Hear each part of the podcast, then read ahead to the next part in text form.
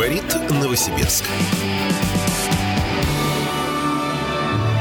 Помню, еще в конце 80-х годов с огромным удовольствием я смотрел детский фильм «Гостья из будущего». И, наверное, все дети того периода смотрели его с удовольствием, восторгом, ждали год или два года, когда его повторят, потом снова год или два года. А сейчас выходит фильм «Гости из космоса» с очень похожим названием. И это тоже детская картина, это тоже фантастика, это тоже приключение. А в нашей радиостудии находится режиссер Филипп Дмитриев, который снял этот прекрасный фильм. Филипп, приветствую. Всем привет. Как давно появилась еще вот в самом первом варианте идея снять э, фильм? Давно, кстати, хороший вопрос. Э, Если так задуматься, то у нас этот фильм в форме проект замышлялся еще в 2016 году. Ох. Да, до моего отъезда в Москву или перед самым. Ну, в общем, да, хотели мы его снять. У нас был сценарий короткометражки, и мы уже проводили кастинги, но потом мы поняли, что просто я не успеваю его отснять. Не получается дома. успеть короткометражку, поэтому решили полнометражный.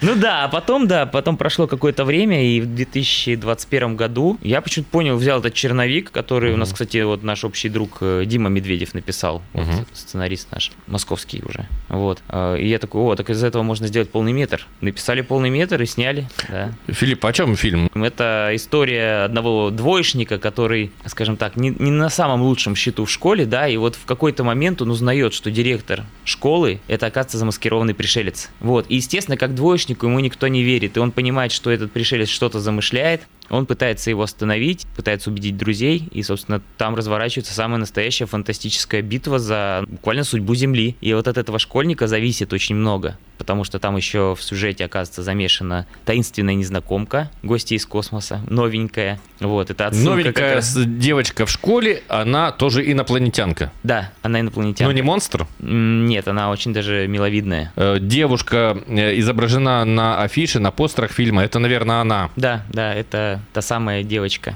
э, которая потом помогает этому герою обрести себя, обрести веру в себя и направляет его в борьбе с э, злыми вторженцами на землю, которые сначала хотят захватить Новосибирск, а потом и весь мир. А где снимали? Снимали именно в Новосибирске. То есть это принципиальная позиция, во-первых, э, потому что я сам родом из Новосибирска. Работаю уже в Москве, я понимал, что этот город мало засветился на экранах российского кино, да. Здесь очень много талантливых детей, которые могут сыграть главные роли. И поэтому я со своей съемочной группой провел кастинг по театральным студиям, взял самых талантливых, привез на главные роли московских актеров, сняли здесь это кино, а потом уже делали постпродакшн в Москве. Ну, потому что мы сразу целились на федеральный прокат, на прокат по российским кинотеатрам, чтобы этот фильм, ну, гремел на всю страну, и в каком-нибудь Хабаровске, да, узнали, что есть такой город Новосибирск, что его атакуют пришельцы. Ну, немного тогда об актерах. Главного злодея в этом фильме согласился сыграть замечательный э, российский актер с типично русским именем Нериус Манкус. А он очень вписался в эту роль злобного директора, который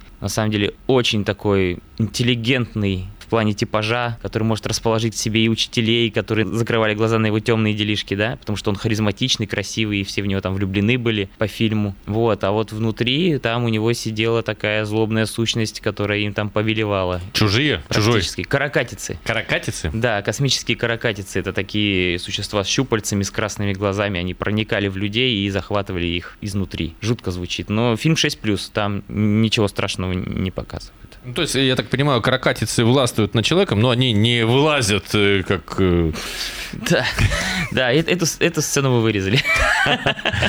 Вот, еще Аркадий Тимофеев, конечно, сыграл у нас потрясающую, очень-очень яркую роль. Она, к сожалению, очень маленькая. Ну, то есть я бы ему ну, расширил экранное время. Но вот он настолько точно попал в образ э, сумасшедшего доктора. Ну, вот вообще у нас э, какая-то вот, знаете, какая-то психологическая такая структура фильма получилась, потому что фильм для школьников, да? Чего боятся школьники больше всего? Учителей, директора школы и докторов. И вот у нас главный злодей это директор и доктор. Ну, конечно, в конце и директора мы отбелили там, и докторов тоже. То есть мы показываем, что это не настоящий директор и доктор. То есть мы не настраиваем школьников на а, негативное отношение к школе. Наоборот, фильм показывает, что ну, двоечникам-то не всегда верят, и, может быть, стоит как-то ну, над своей успеваемостью подумать, над ответственностью за свою жизнь, за свой город, за свою страну, за мир.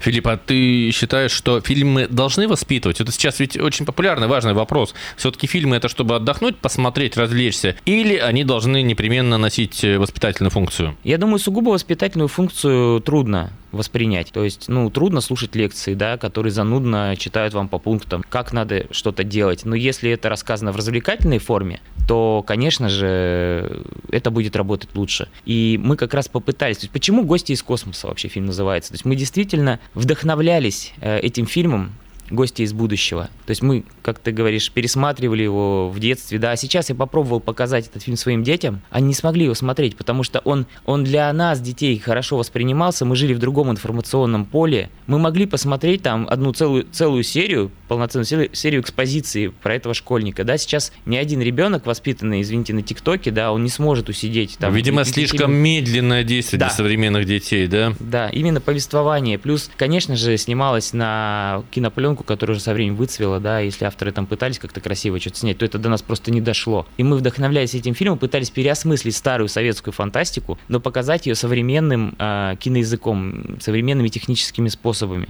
Вот, и я надеюсь, что это удалось, потому что э, сейчас мы показывали фильм даже, даже шестилеткам, и они смотрели, и один мальчик прям в конце плакал, говорю, я хочу еще посмотреть, включите еще раз. Ну, я думаю, для режиссера не может быть лучшей награды, да, да. такое пожелание зрителя. Да, только нужно было им как-то объяснить, что это надо ну, следующего сеанса дождаться. Вот, да, то есть поэтому, да, мы те же правильные установки детские, которые, ну, да, будем называть воспитательными, э, облекли в современную форму, где есть экшен, погони, какой-то подростковый сленг, они там, подростки между собой ругаются. Ну, ну слова чушпан там нету, я догадываюсь. Нету, нету, вырезали. Так что все нормально, да, я думаю, что фильм найдет своего зрителя, тем более в Новосибирске, потому что, ну, э, здесь все, зритель придет в кинотеатр, Мы узнаем в полноценный места. зал, да, и увидит, что вот, а вот это вот здесь снималось на Октябрьской, а вот это вот снималось там на э, орбите 3, да, вот нашей вот этой известной тарелки параболической. Вот, но все это как бы является частью сюжета фильма. То есть это все как-то задействовано. Опять же, большая часть школы, да, ну и вся школа, да, наверное, все школьные сцены снимались реально в школе, которая находится на МЖК. 216 школа, замечательная, красивая школа. Там все узнаваемые там аудитории, парты, коридоры, там погони, там вот эти электронные змеи ползают за нашим э, главным героем, и это все в стенах узнаваемых локаций. Мне кажется, это такое где-то еще увидеть. А как электронных змей снимали? Это специалисты по визуальным эффектам постарались. То есть э, очень хорошая студия CGTerra. Она больше года корпела над спецэффектами. В фильме больше 200 сгенерированных планов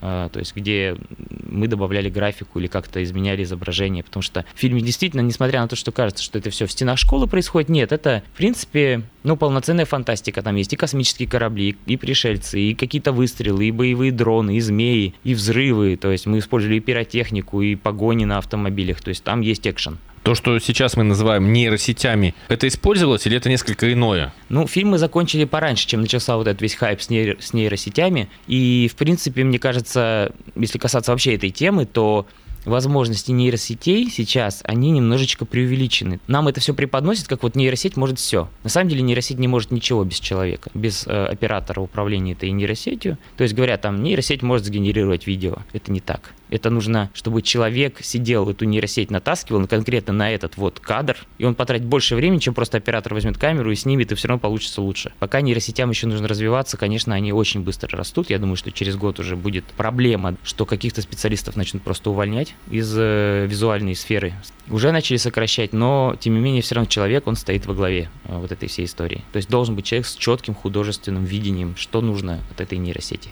Филипп, если можно об этом говорить, у фильма было другое название. Да, можно об этом говорить. Мы изначально снимали фильм под рабочим названием «Созвездие черной каракатицы». Когда а, дошло дело уже до проката по российским кинотеатрам, конечно же, прокатчик сказал, что давайте менять, потому что мы, говорят, всякое прокатывали, и нашествие рогатых викингов, и еще что-то. Ну, давайте как-то вот Вопрос более... маркетинга. Вопрос маркетинга, да. И я с ними обеими руками согласен, что да, надо менять, потому что, ну, просто мы привыкли к этому названию, вот это было рабочее название сценария. Твой фильм «Шкварки» тоже сначала не назывался «Шкварками». Кстати, да, предыдущий фильм «Шкварки», угу. да, он назывался... Назывался «Журналист». Да, точно, угу. журналист. Ох, я ей забыл. А, я помню. Да, безлика было. А вот шкварки, что это за шкварки? Что это там кого-то это убивают, жарят, что вообще происходит? Да, да. Название играет роль. Где, когда можно посмотреть «Гостю из космоса»? «Гостю из космоса» у нас в городе уже можно посмотреть с 15 февраля в трех кинотеатрах. Это «Киноатлас», Cinema Public и кинотеатр «Рассвет».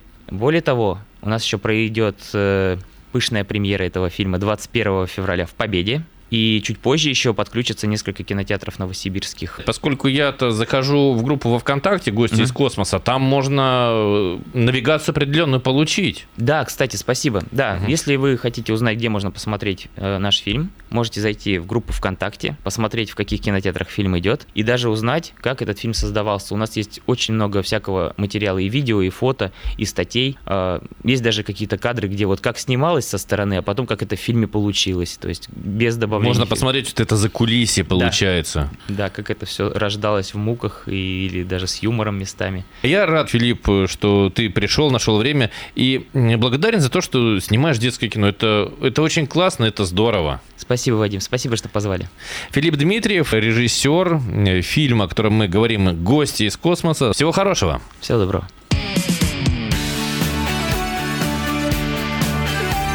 Говорит Новосибирск. На радио «Комсомольская правда».